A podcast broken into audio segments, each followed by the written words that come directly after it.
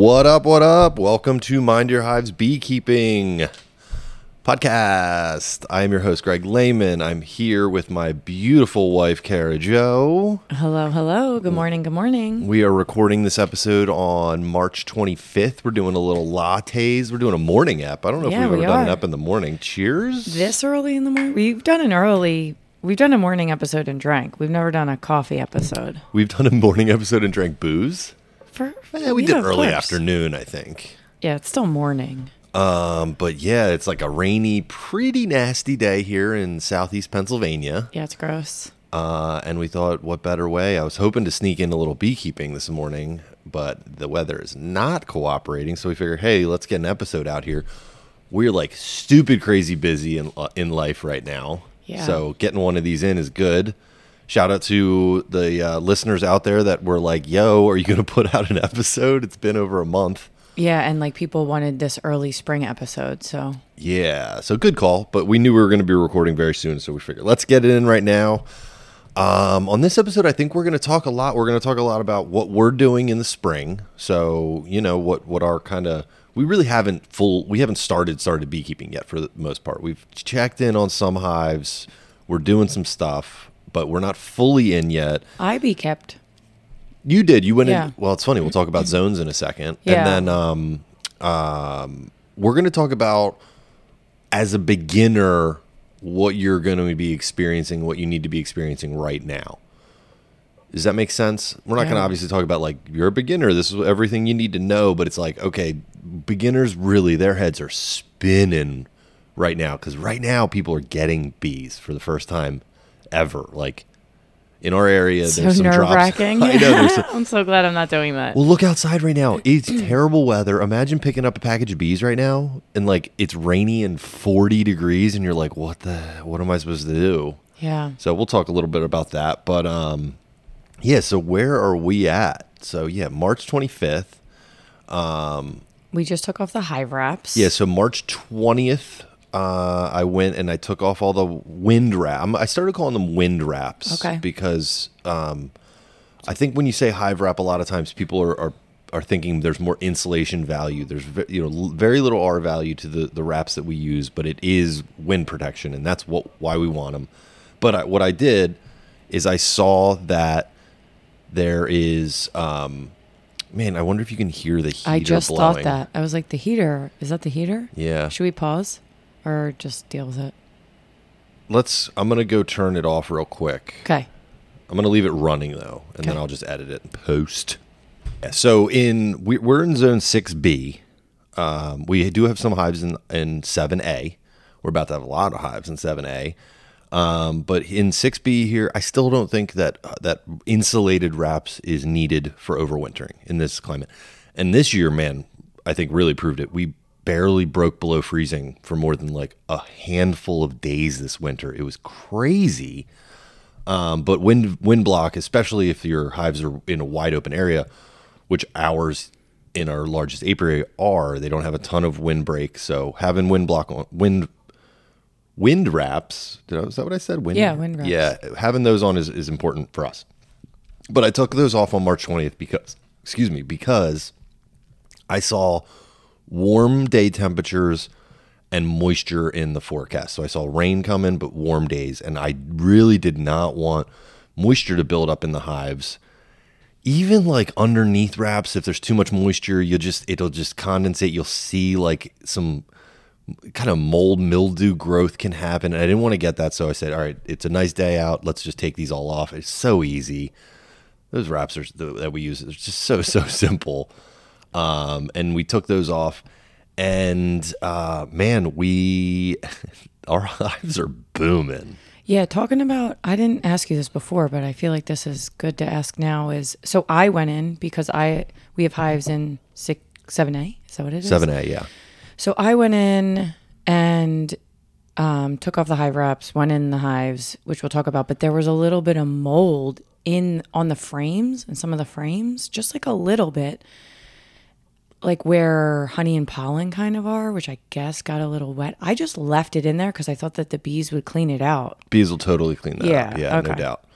Um, you know, you should look to see like, is this being caused by? Is there the you know the the lid, the roof is the roof allowing for some type of penetration? Was there a box that was off skew that allowing was allowing something to drip in there? Was it just the fondant cake that you had on? Oh, You know, that's was that interesting. fondant cake sitting on top of the frames and caused a, a little area of growth? Um, yeah, so there's a lot of different factors, but I think it's more like you notice it and you go, okay, and there wasn't a lot. So yeah, and and dude, I've put in we've put frames in there that are pretty moldy, and the bees clean them up in like a day.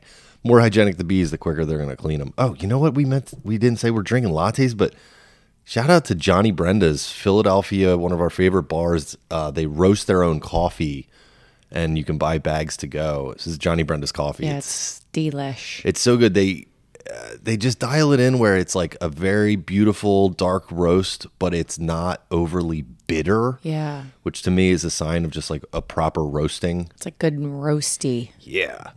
Nice. So anyway, all right. So we our hives are booming. Um, last year we came out of winter with four, and I'm counting the CSC hives. Okay. Last year we came out of winter with 14 hives alive. We moved our hives last year. We've talked about it way too much. We moved them in this tornado situation. We definitely kind of limped into winter, and we we ended up losing three hives um, out of the 15 last year, uh, which was still pretty high for us, but good overall. Um, this year we lost one hive in October, and that was a, a queen that didn't properly get mated, and they absconded. Not really much you can do. It was one of those situations where we are like, I think she might not have mated properly. Do we sacrifice another? Do we merge them in with another hive? And we said, you know what, let's let it go and see what happens. They absconded, and then we lost one hive in December. Um, but 28 of 30 hives survived.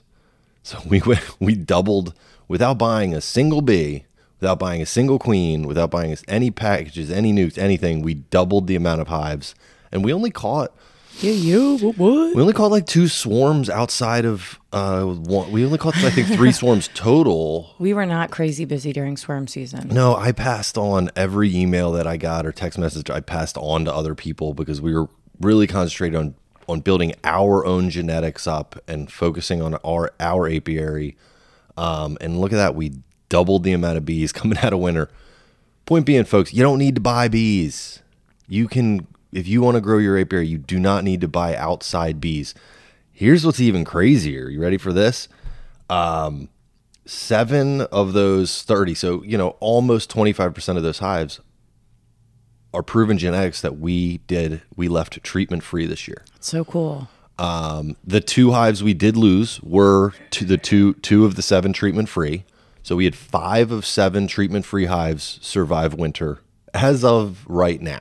Well, and that's kind of what, like, if you're doing treatment free, or if I'm doing treatment free, we're doing it to for survival of the fittest. It's not just like let them die and then buy new ones and then let them die and then buy new ones. It's like okay, But it's also keep track of the mites, Right. keep notes on these, and know which which hives to breed from and which queens we love, and let's go deeper. It's not just like we didn't do it to all the hives for obvious reasons. They weren't all proven genetics, and as soon as they were over a threshold on mites, we treated. Right. Those specific hives never got over that threshold. Whammy. Huge news. Yeah, that's awesome. I love that. Yeah, but you got to keep the notes. You got to be on top of it, or else, you know, you won't know exactly what's going on. You start guessing, and that's just not a good game to play. But really, that's really that's exciting stuff for me. I think we've said this before, but don't just because you start a new season, don't delete last season's notes. Yeah, we use this We've this. done um, that before. Um, shout out Wayne Kelly, uh, friends of ours that are um, prominent beekeepers in our um, uh, beekeeping association and friends. Um, they use a program called APA Manager that, that Wayne was showing me and he was really excited about. Um, we use B plus. Yeah. Um, Wayne was saying it's like e- an easier transfer of, of data between him and his wife Kelly with APA Manager. B plus is a little cumbersome where you have to like send a file. I don't know. It's not the easiest thing. It's not cloud based. Yeah. But what I do is I just duplicate an apiary and then I start new notes for the next season. So I have like, you know, X apiary 2022. I duplicate it. Now it goes into 2023. But I like to be able to go back and look at all the detailed notes from 2022, but I don't want them clogging up the note part on the apiary. So, Especially going into the spring, understanding how you went into the winter is important. oh yeah, big time. And remember last year? I mean, go back and listen to our spring episode last year. We talked about swarms and splits. Um, but it was so exciting because it was we went back and we were like made the notes most booming hives coming out of winter and then went back the previous year and those same queens those same lines of genetics we had made the notes most booming hives coming out of winter and it was like oh sh- these girls are doing it. Yeah. that was cool. Um all right so it's late march right now. Weather wise it's like april right now. However we don't have a ton of we don't we don't have a ton of of uh flora here there's not a huge amount of there's not a lot of crocus there's not a lot of of snow piercers in this area now again we're 6b where we're sitting right now 7a 20 minutes down the road a lot more stuff popping it's pretty wild Um, There's more diversity and there's just it's blooming. Yeah. And it's not it there's just like buds here and it's about to. So we're like 2 3 weeks behind. which is so nuts. But we say it every time. I mean, it really is a specific climate zone. There's a line, and we're over it. Which is why you beekeep by the weather and not the calendar. Now, here's something that people do. I'm not a huge fan of. Um, we've done it before, but people feed pollen. They feed pollen in the spring. Now, there, I, I obviously don't talk to every beekeeper in the area, but I've heard of heard from three beekeepers so far in our area in southeastern Pennsylvania that have found swarm cells as of right now.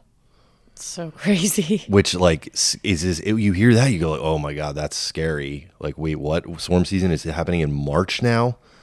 Um the earliest swarm cell we got last year was the the end of the first week of april like it was like april 10th And that was early. and that was pretty early. The year before that we got one on april 2nd um, but the year before that was a crazy warm winter so similar conditions here. However ready for this? All three of those beekeepers two weeks or, or more ago they started feeding pollen. Hmm. All right. We realize that we keep bees in an unnatural state. When you keep bees in a in wooden man-made boxes it's not natural right? They want to be in tree cavities. Um, we realize frames are not natural. Inspections are not natural. There's a lot of things that we can't control that are not natural. But the things that we can control i try to and we try to to do we try to be as natural as possible um, when they don't have an overload of mites we're not we don't treat we try to be more natural there when they need us to step in that's when we step in i don't feed pollen i don't Yeah, we feed stopped doing that. yeah. Um, there's been a lot of studies that came out that even show that the bees aren't feeding synthetic pollen substitutes. They're not even feeding that to their larvae. The bees themselves are eating it for protein. But it makes me go like, huh. If Why they're not? not? willing to give it, yeah, if you're not willing to give that to your baby, maybe you shouldn't be giving it to the bees anyway. Um, I, my sole objective until we're seeing like dandelions pop is to make sure our bees have enough carbohydrates. They have enough food. That is so they can keep warm, right?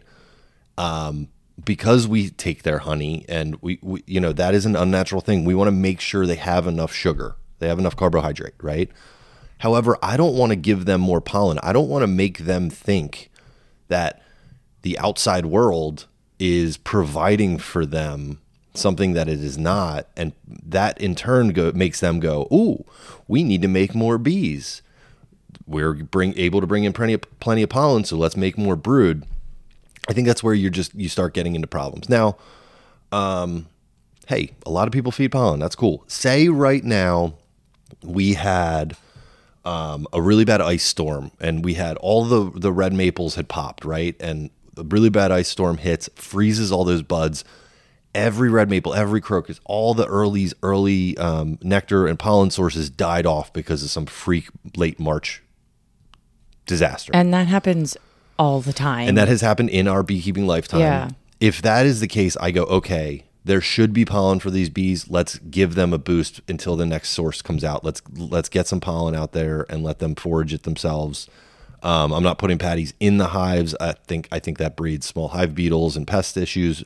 I do an outside feeding source, um, which is like a PVC pipe that I'll put it in, hang it from a tree, you know, 100 yards from the hive. I think we have pictures of that on Instagram. Pictures on Instagram, Or videos. probably on yeah, probably on the Mind Your Hives. Um, but also check out Kara Jo Bee Farm. Um, but I'll do that. But right now, that's that has not been the case. I'm not going to feed pollen. I'm I'm only going to step in when I think I need to step in. Um, and I I want them just to build up naturally. I want them to build up with the seasons around them, just like we like to beekeep with the season around us. Just our thing. Getting in the groove of the season. Yeah. So, I mean, that being said, there are some things that we do in the springtime. So, we will flip boxes. So, we use all mediums. Um, it's like clockwork. You go into the hives, they've the middle box, they're laying a ton in. The top box, they have started laying a little bit of brood in. The bottom box, totally empty. So, we take that bottom box, we put it on top. That's what I went in when I went in on this week to the 7A. 7A, right? I don't even know zones. You keep saying it. Yes, Okay, 7A, you're on it. 7A. Uh, and both hives, it was like textbook spring crack open a box, Yep. crap, o- crap open, crap, crap open, crack open a hive, and and that's exactly what it was. There was capped brood in the middle, and you know, and you take the bottom box and you put it to the top to have help them build up and both hives were exactly the same way. And when we go in tomorrow, when there's nicer weather, I'm expecting that most of the hives are going to be that way too.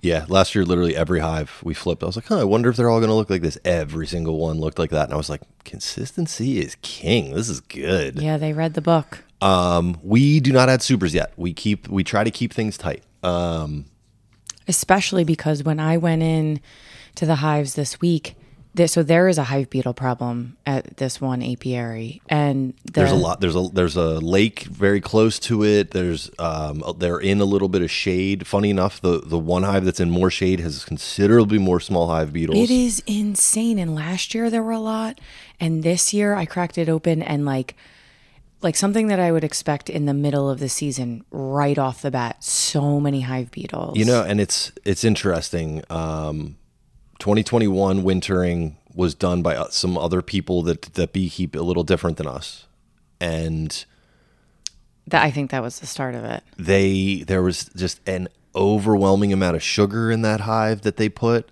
And Um, drone brood. I, and I think it just led it just bred small hive beetles, and then that problem just cons- just kept going. Um, but you did you up you put new Swiffer pads in. Yeah, the Swiffer pads are working Yep. really nicely. So do you here? Do you just want to talk real quick? Uh, we've mentioned it before, but the method of Swiffer padding, what is you what do, you got to get the what are those? Are like just, unscented. Yeah, they're just like the the. OG pads. Um, and I just pl- I I put them on every single box, like alternating corners, because there's just so many hive beetles, and uh, and then the bees rough them up, and then the hive beetles just get stuck in them and they die. Yeah, so the bee, the I think the thing that we didn't realize the first time years ago that we used them is the bees need time to rough them up. So the bees will like pick at them and try to remove them, and in doing that, they're opening up the fibers, and then the small hive beetles have little um, like notches on their legs, notches, Or like spurs. yeah, n- neither of those things, but you know, we, we that, everybody gets the picture. Uh, it's early, people.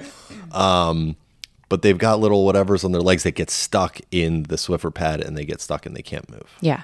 And then also last year we found that um, the hive beetle traps, the ones that you can open and empty out, there's ones that like you can't really reuse. Yeah, beetle blaster traps. I don't like the beetle Um, there's ones that have like a hinge that you can lift up and empty, and then there's ones that are just these plastic, you know, kind of canoes with with black on top. That You can't. I mean, you can try to, but it's more of a one one and done. So I like the ones with the hinge top. Diatomaceous earth has been what we have found works the best.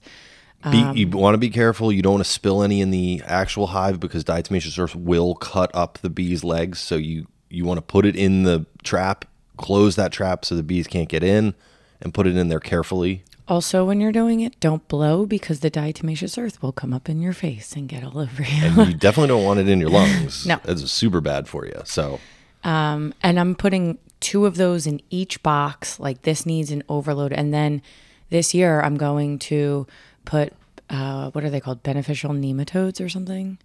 yeah, yeah, nematodes for sure. Yeah, I'm gonna. They come out in like May, and you put them down. Yeah, they need you need to put them in like warm soil. There's soil temperature. Yeah, they. I, I was reading about it the other day, and it was just like when the garden store sells them, buy them then. Like the garden store is not gonna Yeah. make them available. You can get them on that. Amazon, so it's gonna be tough for some people. But Um, look, just look it up. It's like the soil temp needs to be between here and here. and then you put them around the bottom of the hive and then they like they're like parasitic to the hive beetle larva or Yeah. whatever the hive beetle themselves so i'm going full tilt because It ain't black and white, people. So you got to sometimes overdo it to make sure you're getting the job done.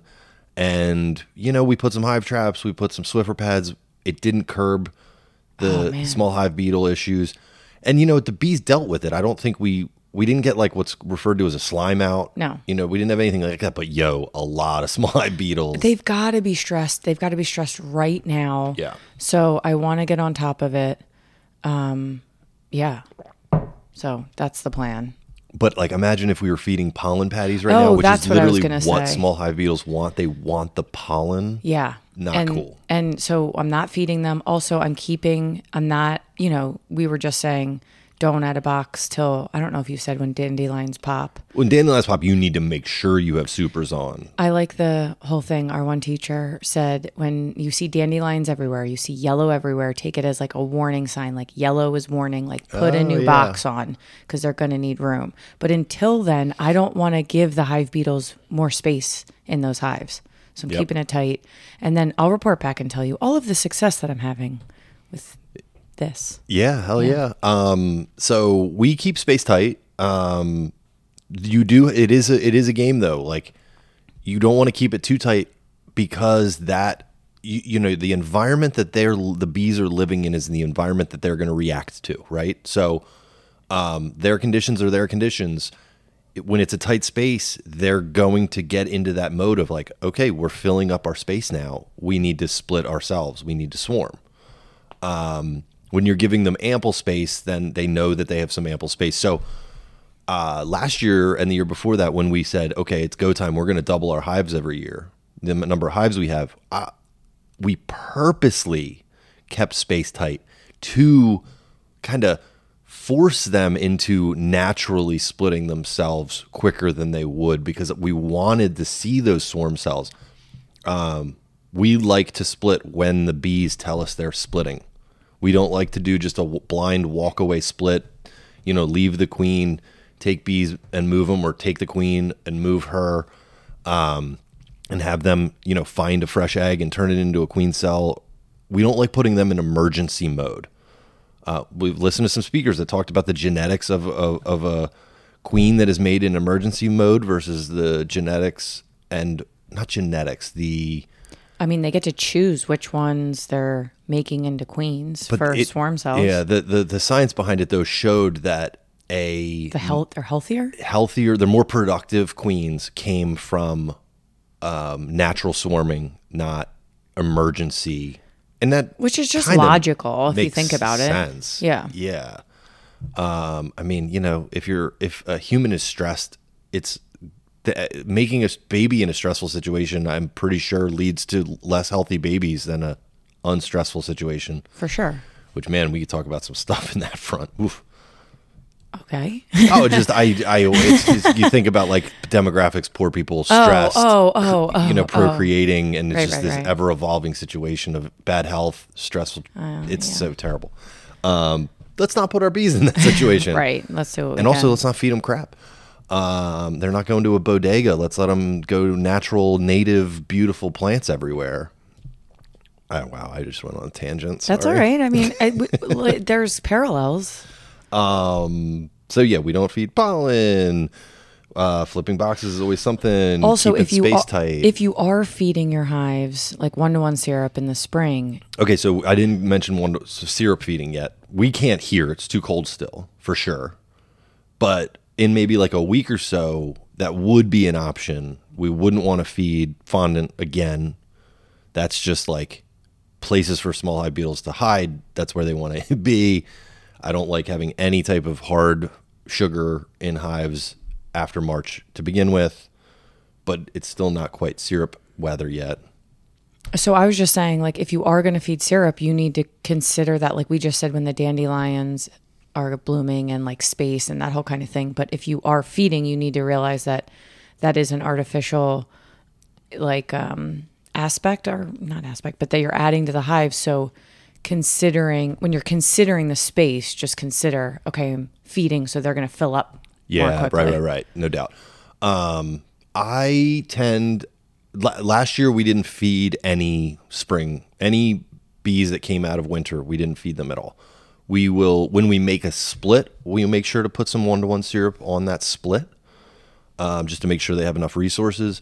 In years past, um, when we had really early springs similar to this, um, we I did go like, oh man, we have like a full week of rainy, nasty weather coming up, but it's warm and I, they're not going to be able to fly. They're, they got a lot of babies. They're expending a lot of energy. So I went in and st- remember, you never feed when you have supers on. So Right. this is another reason. This is only the bottom three or you know brood chamber boxes, or however you beekeep. Maybe you do single brood, maybe you do double deep brood, whatever. We do three mediums we put a quart of syrup on those hives just to go, hey, we know you're not going to be able to forage for a little bit. Here's some extra. Now, here's something to think about though, too.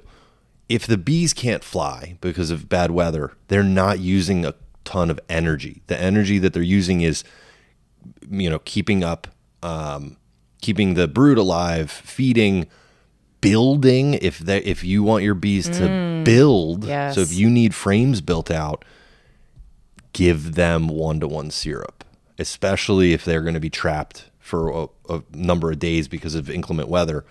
If you need them to build, they need that syrup. They're not going to build unless they are able to bring in nectar. So you're stimulating them in that way. Again, we're not natural beekeepers. There's, we're putting them in man-made boxes. So sometimes we do, you know, intervene a little bit. I think that's a circumstance you would.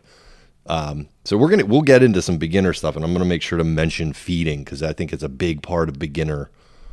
It's a big it's a big it- it's an issue. It's like something that is like a you know you're walking on a tightrope when you're feeding as a beginner because you're you know we'll get into it. Um, I think so. Even uh, when you, as a new bee, uh, beekeeper, building frames is going to be a huge part of that. So that's like, you know, in your goals for the year, if you need more frames, you're definitely going to want to consider feeding. Now, Kara, you, I was unavailable. I think I had to work um, a few meetings ago for our Montgomery, shout out Montgomery County of Pennsylvania Beekeepers Association and our amazing speaker program. Um, but I believe it was David Tarpey, and he said the number one issue that beekeepers have Is they split their hives too early? is they split them too early. We talked about it, I think, last episode. Did we? I don't remember that. But he just like when you split your hives too early, you're making them potentially weaker, um, making them more susceptible to disease. Like if I split these hives at CSC with all these hive beetles, there's no chance that they would have be able to, you know, uh, sustain against this huge hive beetle population. Also, what European foul brood is basically in every hive and like it, they are susceptible to it when they're weak. So Weak, low numbers. low numbers. Yep. Low numbers causes almost every issue in bees is caused by low numbers. So you know, considering considering Don't split that. too early. And it, when the bees are telling you they're splitting, when you're finding those swarm cells, at, to me, that's not too early. Well, also, I'm not sure about splitting too early. Like, what's the mentality behind it? Because if you have these hives, right? And first of all, I went in the other day. I did not see a single drone, and like not one drone, not one drone cell. Period. and I think we just learned the other day if the queen's not mated within two weeks, she's Yeah, it's like a huge drop off. on yeah. So you yeah. don't you don't want to like make that a situation um, too early anyway. But if you're gonna split, eventually you're gonna split. So why do it so early? I just mean, people want to sell it. bees. I think. Oh, it's for selling bees. I mean, uh, it makes sense to me that people are splitting super early if they're planning on selling. got bees. it. Okay, that does make sense. Um, doesn't make it right. Doesn't make it healthy for their other hive. Right. But hey, and you know, yeah, hey, different people, different things. I'm not going to judge anybody for it. Yeah, but if you're going, and also if you're going into this year, just and you're not selling bees, and that's not your goal, just wait, it'll happen. Uh, but yeah, uh, don't split her too early. It's too It's so funny. I I'm like a I'm huge on that. I totally agree with it. I let them build up. Let them come out of we. There's still it's kind of great. There's still so many fat bees. There are still so many fat bees. Yeah, You can see the winter bees are still alive in there, and you're like, look at this fatty, for sure. little fat bee. Um, you mentioned goals. I think that's really Yeah. important. Well, when I went in and I was beekeeping this week, I'm like, huh. And I, I said this to you the other day, but I went in and I just felt different this year beekeeping. I felt more prepared. I just, so um, I was going in, I'm like, okay, well, what am I going to do this year? What's different? What are my goals this year? And I was trying to think about it. And one of them, as soon as I cracked it open, was, oh, hive beetles is a goal this year. I got to do this. Um, but I think that that's important is how do we want to expand each year that's comfortable for us? What do we want to do individually as beekeepers? And then you and I, like, what are our overall goals? But I think that that's good if you want to keep progressing, just like little things. What do you want to get better at? Well, in college, I took a class, and it was like um, there's a lot of like biology of your brain in that class, right? And uh, boy, I don't remember anything except for this. I remember they there was a study done where um, students did a overnight, didn't fall asleep, did a you know cr- what do you call like a cram session overnight, whatever, and then you know 10 a.m. the next morning they took a test. They pulled an all nighter. That's it. um So like those students got literally 12 hours extra studying in, but never went to sleep. Took the test. They sucked. Then they had another group of students that had similar study programs prior to the night before as the all the uh, all nighter people, but they went to bed at 10 p.m. Woke up, ate whatever, went and took the test. Did considerably better than the the all nighter folks, and the study showed that when we sleep, we compartmentalize. So the analogy that I like, the analogy I made in my head to try to remember the the information was basically, you know, the studying is like doing your laundry. When you go to sleep, you're putting your laundry away in all your drawers. So then when hmm. you want to access your laundry, you know where it is and you can just open that drawer and boom, pull out that information in a clean manner and put it out there, put it on, you know, answer a test question. When you don't compartmentalize, when you don't, you know, fold and put your laundry away, aka sleep, you are going to have a hard time finding that information and presenting it in a clean manner. That's a great analogy. I love that. Yeah, so I kind of think like, and I've noticed it every year. You know, we we go through these beekeeping seasons, and we're just like, all this stimulus, all this information is just coming in, coming in, coming in, coming in. The beekeeper off season, I feel like we it's kind of like this long sleep for us, and we get to reflect on the previous year, and then all of a sudden it's springtime. You come out, you get into that those beehives, and you're like, I don't know what it is, but I feel more prepared. I feel more confident you've seen more, but I think you've compartmentalized all that stimulus from the previous season, and I think it's just there for readily available access to you. So you are just better. I think also just being a teacher, when you're able to speak and This um, this explain, us talking in these dumb microphones to a few thousand people helps us as beekeepers sure. considerably. And this all sparked, this podcast sparked from us sitting on the porch, drinking Yeah. a beer, and talking about beekeeping and talking about what just happened. Taking what are we going to do? So I think it's really important also if you are beekeeping with someone or you just should be part of a beekeeping community and talking to people. Like we're trying to get. I don't show up to the in person meetings because I'm too tired. But showing up you to the you watch them online though. yeah, showing up, and I have you to talk to, and I see other beekeepers, but you know, showing up to meetings and having conversations with people, I think that that's really valuable. Dude, running meetings is the worst. I know you're so drained from it. It's the worst. We oh god, the meeting place, the 4-H center that we meet at, their internet just doesn't work sometimes, and uh, we used to use the wireless, and it would work okay, and it would take me a little bit to get onto it, but I would always be able to. Then a few months ago, that stopped. I luckily somebody had an Ethernet cable. We were hardwired into the into the the network. What's the last time you used an Ethernet cable? Like yeah, at the 4-H centers, Yeah. that's where you use an Ethernet cable. And then I got I always get there try to get there super early to like make sure everything's lined up because we've we had somebody broadcasting from the UK. Um, shout out uh, Graham Kingham. He was Yeah, really he talked great. a lot about um, bee penises, and he kept calling Drone- them phalluses, and his like, English accent. sounded so. That dude, I've seen that guy in a pub in London. You know what I mean? Yeah, he was but great. um, but the internet didn't work. So then we're using somebody's wireless. Shout out our shout out our friend Jeannie. She saves the day as always. We use her hotspot on her cell phone, but like there's interference. We're not getting a good signal, and I'm like at the command center, just sweating and just my eyes started twitching. oh man, Um, I, yeah, I there, I'm like, there's like 90 people in this thing, but I feel like an asshole because meanwhile, everybody at home dumb connection. Yeah, Yeah. but still, it's just oh, it's the worst. I hate it. Sorry. So right, wait, goals. wait, goals. Um, Goals. yeah, what are your guys' goals? You know, last year we made the goal of doubling our hives. I, it- I didn't, I didn't quite say double. I think I said like seventy five percent growth. So we beat our growth goal. We had a goal last year of um, a certain poundage of honey. We literally beat it by like five percent. It was great. I remember I was just like, dude, we did it. Yeah, Um, we had a little dance party. Yeah. Um, you know, make those were those were lofty goals for sure, but I really felt confident that we could do it, and I had a plan in place of how we were going to do it. Um, so have some goals for yourself, even if you're not. This isn't a business venture like it is for Kara and I. Shout out our sponsor, Kara Jo Skincare and Bee Farm. I wish we had a tagline. for all your beautiful skincare organic needs. from our hands to yours. Anyway, um, have some goals, even if you're not doing this on a you know on a business venture side. It's just a hobby, but have some goals. I, I was really appreciated.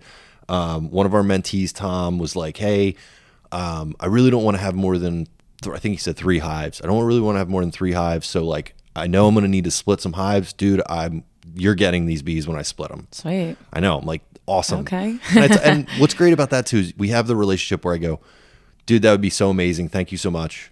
Um, it's good karma, you know. I'm like, hey, I've put a lot of effort out in there to you, so this is nice to get something back. But also, say you have a queen issue, I'm gonna, you're getting hooked up. I will take care of you if you gave me a split. Again- and you need a queen.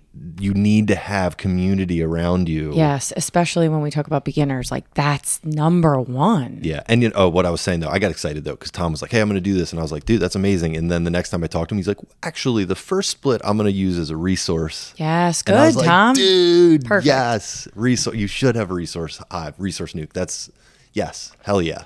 You're that is good beekeeper right Yeah. there. Two, three full hives, a resource nuke.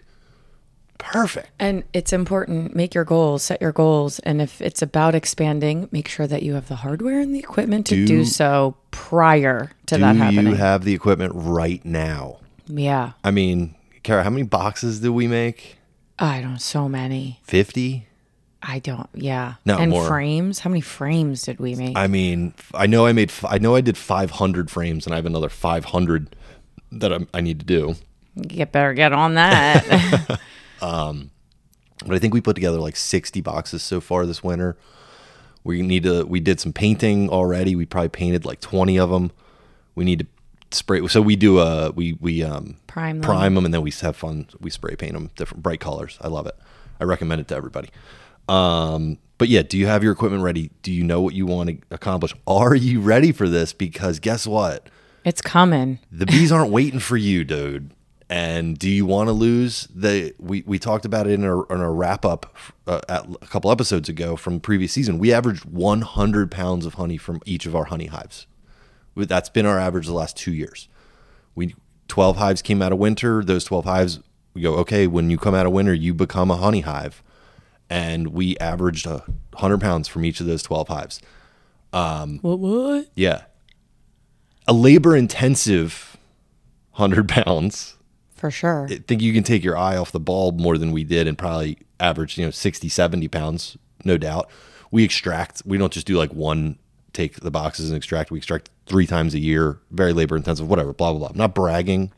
Just eh, don't expect huge numbers. The more effort you put in, you know, you get the payoff. And it might not be worth it. Um, but are you prepared for what all that entails? Like, if you're committed, you're going, all right, I'm turning these 12 hives into honey hives. You better have lined up an extractor. You better have lined up where it's going to even go. What are you going to just sit on 600 pounds of honey? like, you know, what are you oh, doing like what are you gonna do with the honey once you have it? Yeah, think For sure. you think you got to be thinking ahead on Yeah. like more than just the bees. And Full is your is the honey market in your area saturated also? So you got to think about all of those things. Um, Yeah, so that's where we're at right now in spring, right? Did I miss anything? No, we just kind of jotted some bullet points down this No, morning. I think that's good. Yeah. I think that's good. And I've been learning some cool. I got an herb thing for you. Oh, dude, plant some plants. Oh yeah, Springtime is Just the time. throw some wild flowers seeds. You should have should have done it a few months ago, but Right. do it now. Throw plant a tree, plant a flowering bush, plant a flowering tree. yeah, trees and bushes way bigger deals than just throwing some seed down for flowers. Like, And you one might- tree is like eight, three acres of wildflowers. But also, like I, lo- I was like, oh, we'll plant linden trees. Do you know how long it Years. takes? Like fifteen years before fl- before flowering. flowering. Wow. yeah. So One of, did you hear the one, mem- one of- did you hear the one member at our meeting? He read like a I don't know if it was a Bible verse or if it was just like a something from church, but it talked about linden trees. Mm, it was it was after the meeting when we were just having a discussion. It was like talking about 15th century churches, and they would always plant linden trees because of bees, and there were these like special t- trees for the bees.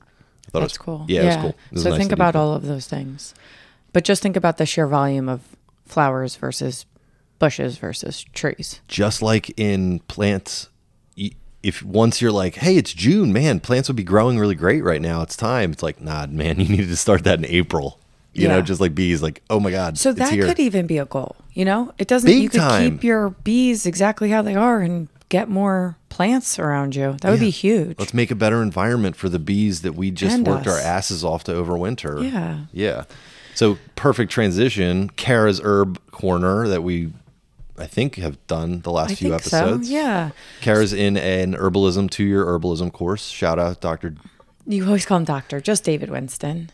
doctor, doctor, doctor. uh, shout out David Winston. But um, while she's on these classes, like four hour classes once a week, um, she'll go like, "Oh, I got herb corner stuff," and I'm like, "Don't tell me about it. Write it down." So we're just learning right now. We're kind of going through herbs and all of their properties. And I thought this was timely because there's the The Last of Us on what is that on HBO? or- HBO. Uh, so The Last of Us, if you're not watching it, Pascal Siakam, yeah, No, and Pa- Bella Pal- Pablo somebody. Pascal. the Mandalorian, Yeah, yeah, yeah. and then the girl from Game of Thrones. She was like the kid queen. Bella somebody. Anyway, the whole premise of this show is it's just one season. Bella Flatface. Oh, that's not nice. um, is that there are mushrooms, I think they're cordyceps, that um, infect people, and then the people become these like zombie mushroom people. It sounds terrible. It's actually good. It's a good show. Uh, but anyway, It was a video game. When somebody's like, "Is a Oh, video right. game turned show?" I was like, "I'm out." yeah, but No it is. It's then- it's more about the people than it is about the mushroom zombies. So anyway, the the the inspiration Zombie mushrooms, or mushroom, mushroom zombies. zombies, Yeah, that's fun. So uh, the this all came from cordyceps. So I think I don't know. I feel like cordyceps is if you know about mushrooms, maybe you've heard about cordyceps. It's a mushroom. It's a fungus. So wait, cordyceps is like saying oyster mushroom, or it's like saying Yeah, it's like chaga. Yeah, they're all types of cordyceps, or is cordyceps is it like saying cordyceps like, um, is one type of like mycelium or mushroom or the fruiting bel- body. And then below that is different types of cordyceps. I think there's just one type of cordyceps. Okay, keep going. I think. I was trying to figure out whether it was like saying like um uh this uh what carnifer- carnivorous trees and then in that category there's you know ex pine tree Yeah, spruce so tree, like whatever. this, this I have this like Totally made- sheet, and it it just has like one. A lot of times I'll have like a list, a dump, a bunch of different species, and this just has one. So I'm gonna go with. I think this is just in um like the what we Western names we call it cordyceps, and we call it caterpillar fungus. Okay, so what this is is originally um, it comes from like Tibet, Nepal, and Bhutan. I think that's how you say it, like the Himalayan mountains. And that's really where you can only find these caterpillar fungus. Okay. In the West, I'll tell you in a second, like we can grow it in different ways, but it is a worm, it is a caterpillar big worm big perm that gets infected with the mycelium of the cordyceps. Okay. And it gets into the body of the caterpillar and it changes all of the tissue of the caterpillar to mycelium. And it eventually kills the caterpillar. And upon the death of the caterpillar, the fruiting body shoots out the forehead of the Yeah. caterpillar. Do you know about this? yeah and then you know and then it will like release its spores so the caterpillar itself including the the mushroom body is the is the medicine and oh and then this turns into medicine. Yeah it's medicine. Whoa. Who was the first person that was like i'm gonna eat this caterpillar yeah right? So it um is really good for the lungs and the kidney. It's um good for the immune system. Um so the, like one specific so you the the actual worm is the is like really good part of the medicine. And it has like this so um, like in tequila yeah probably it's like the worm hormones helps it be better medicine hormones but now in the West, because you can only get it in this one part, it's like really hard to get. Obviously, they're like people going to find them. So they're grown in labs off soybean, like the mycelium is grown off soybean plants.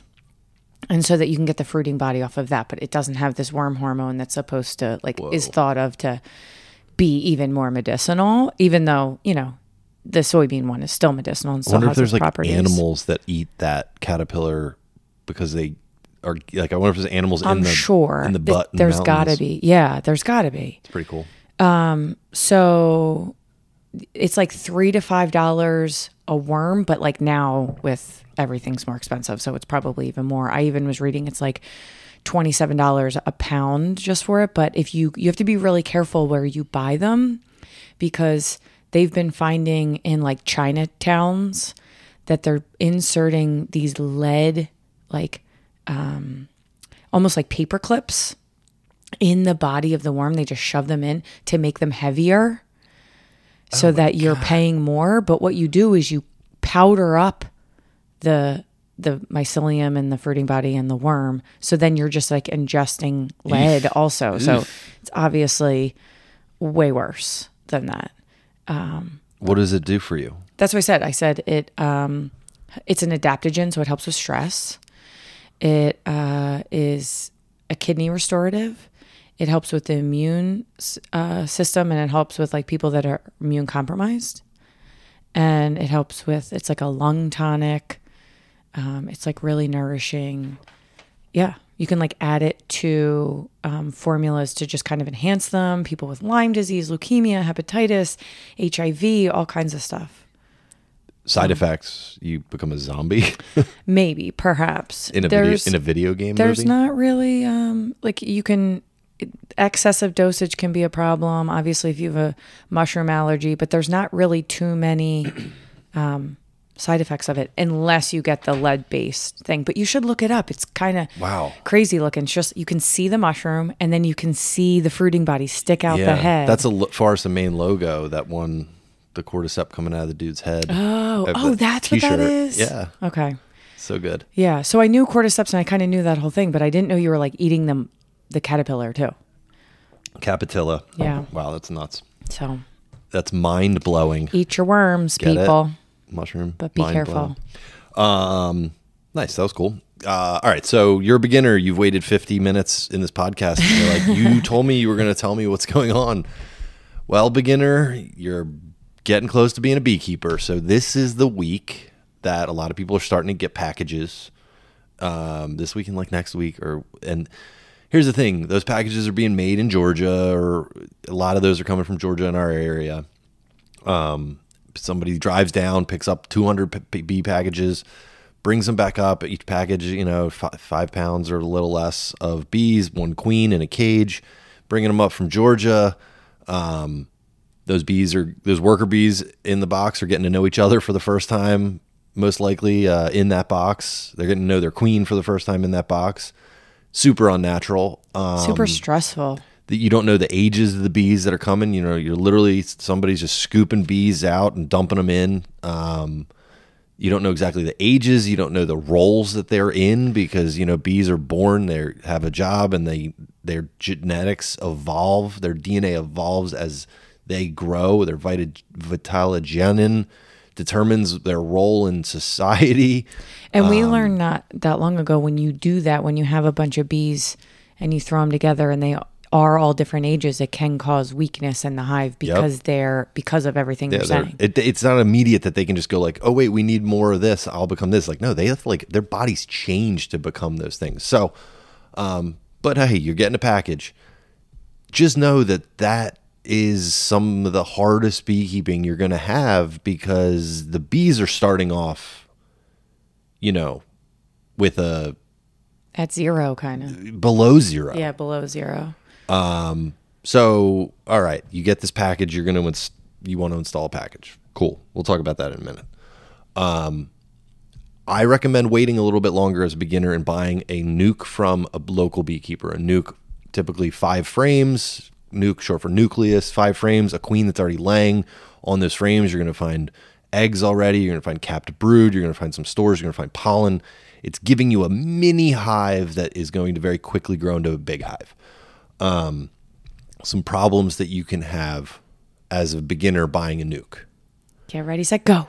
It's like you're starting driving. It's like you're a 16 year old that just got your license and you're being given the keys to a fast car, not a, you know, um, like for me, not a 1988 Cutlass Supreme, uh, you know, Oldsmobile. Cruising. Hell yeah. You were in like an Astrovan or something, I think. Or Aerostar. Aerostar. yeah. Or you're like, um, got the keys to the car and you're going on the highway Yeah, all of a sudden, like, yeah. So those bees, they're more established. They're they they're more prone to swarming if you're not paying attention. When you get a package, they they have no idea what the hell's going on. That queen does hasn't even laid eggs yet in your you know because it doesn't come with frames. Um, it's yeah, going to take a little bit longer. But we still, I don't recommend getting bees from you know ten hours away, fifteen hours away. I just I think you should get local bees. Um, and I think as a beginner, I hear all the time I see on these message boards and stuff, people are like, yeah, get a package and then requeen. Dude, as a beginner, requeening, that is stressful. That is you, yeah, that's like some intermediate shit. Like, come on. Also, like again, be a part of a community, and you'll find local beekeepers that have overwintered nukes that can that they can sell you for sure. No doubt about it. Yeah. And you're going to get them in May. You're not getting them in the first week of April. Again, imagine right now you got packages. It's 40 degrees. It's raining. You're like, what do I do with this? Now you got to so keep them in a in a slightly warm, not too cold place in your house. You got to spray them with sugar syrup to make sure they have food because you're not positive there's anything in the can. Ugh, shitty. Um, the, we one time we bought packages. Um, the first time we got bees, we bought packages. Um, oh, I guess technically we've bought them twice because the first time we got them mailed to us uh, from Kentucky and they showed up dead. Yeah, we talked about this before. Yeah, we got two full packages with 99% of the bees So dead, sad. stinky, is disgusting.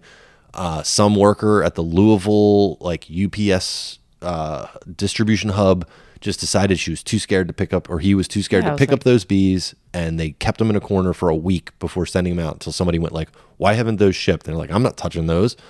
And they showed up dead. Or ma- even the mail guy was like, "I deliver bees all the time this time of year. This is so sad." He's like, "You shouldn't accept this delivery." Um, yeah. Uh, but so don't get them mailed no matter what. if you're picking up packages. The way we installed our packages, again, we use mediums. We just took the queen out, right? So you the queen's in a little cage. You take her out. Um, we pinned that queen cage to a frame um, in the so one box on the bottom.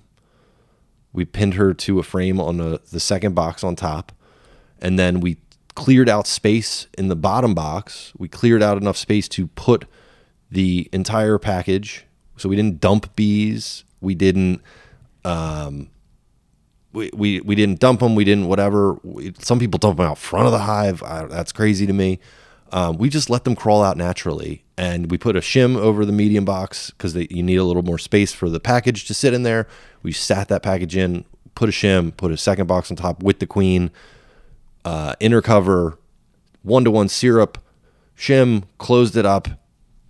Two days later, came back.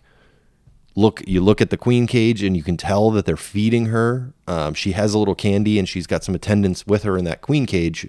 But um, we could tell the bees were trying to to um, feed the queen. The way you can test for that, brush brush the bees off of the queen cage, and if they come back to it like very attacking like, it's they're not. If they let you gently brush them off, and it's no big deal. They've accepted her. You can also look closely, and you'll see them literally feeding her through the screening. Um, so I, two days, you should be able to tell that very very easily. Um, at that point, we then pulled the little cork from the queen cage. So we exposed the sugar cork essentially also, but the sugar that blocks the hole. Um, we gave them access to that. And then within one day, they chew her out. And there you go. You've got a queen that's been released and you, are feeding them one to one syrup. So they're getting uh, an overflow of nectar because they now need to build. Um, we have a YouTube video, um, Mind Your Hives on YouTube not a ton of videos out there, but there is one of a very early um, inspection that we did where we had just installed a nuke. And we talk a lot about building of frames and checkerboarding frames to have them build out properly, which is very, very key as a beginner. When you don't have built out frames, you don't have frames that they've built the beeswax out.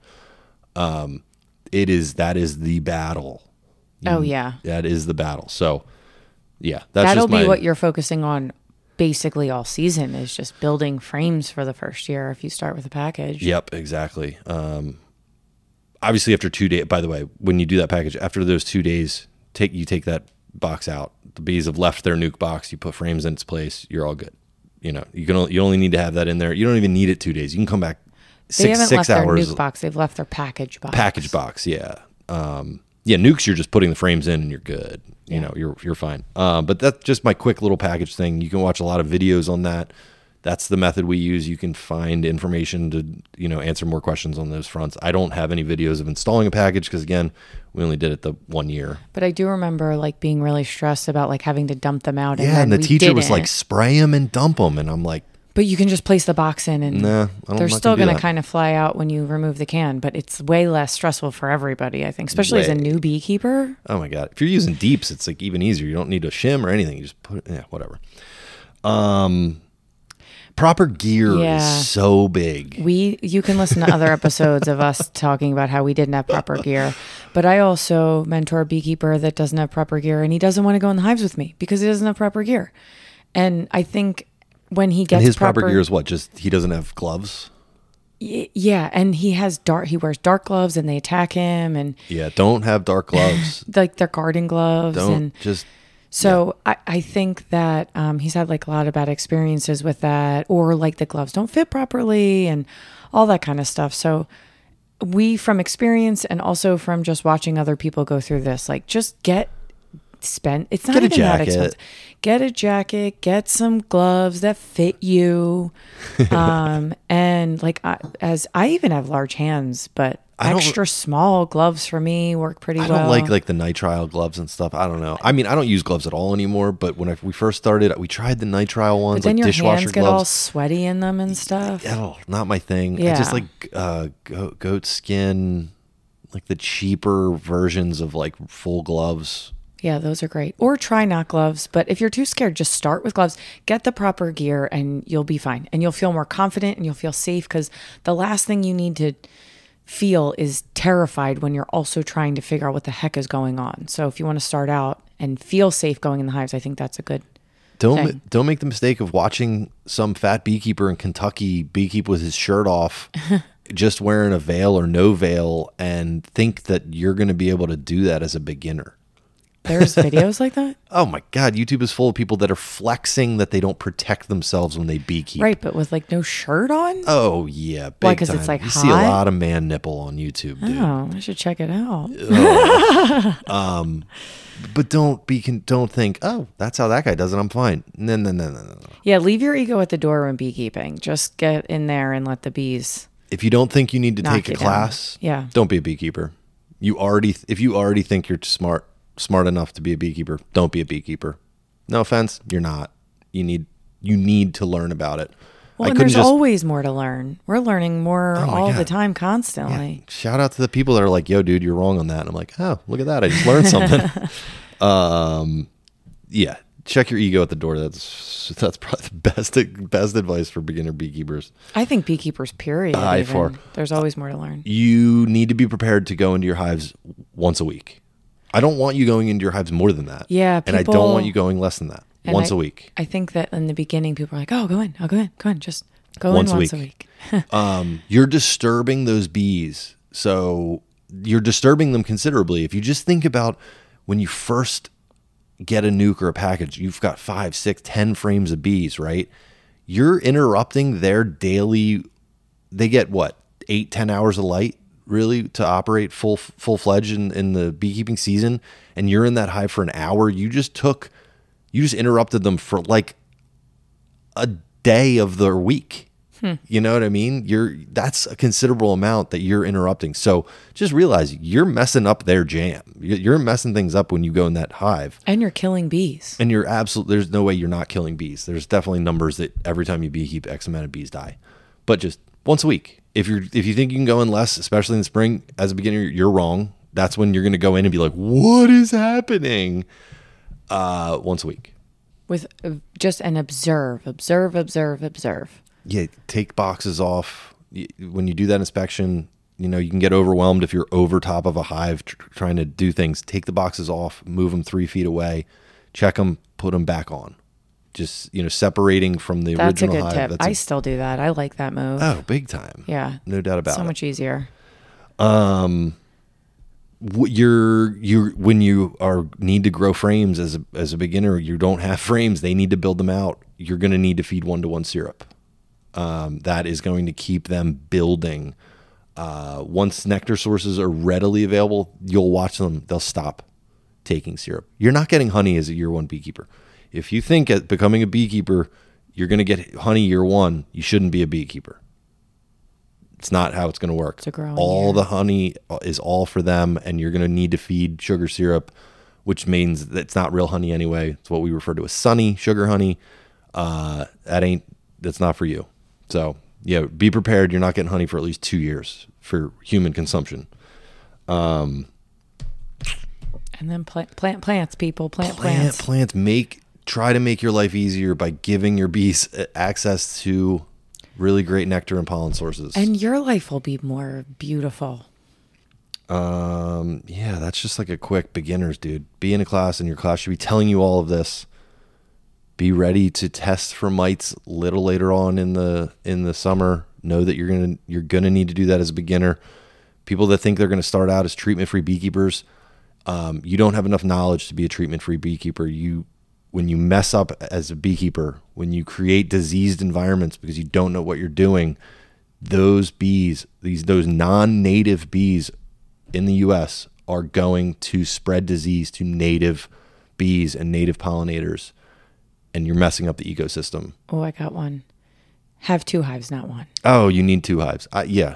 You It two sounds hives. like more work. It's not. It's less work. Remember we were like, man, every hive you we flipped the boxes on. That's really interesting. Every single one had to do the same thing.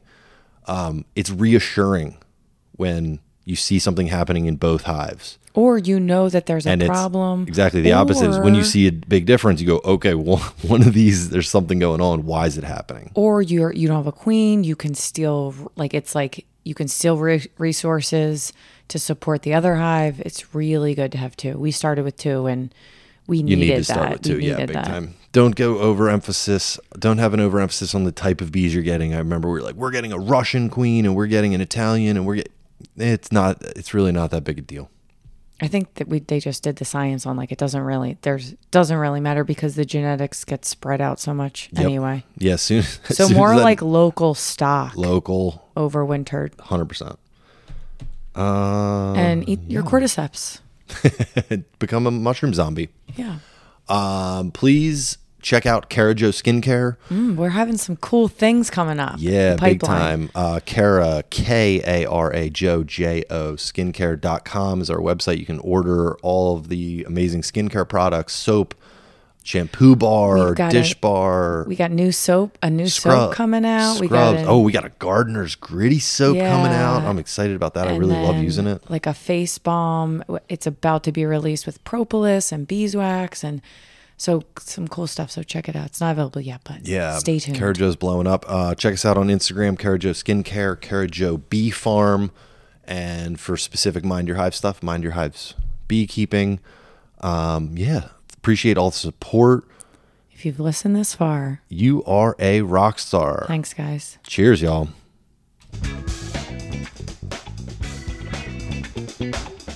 Ba-dum-ba-dum-ba-da-ba-da-ba.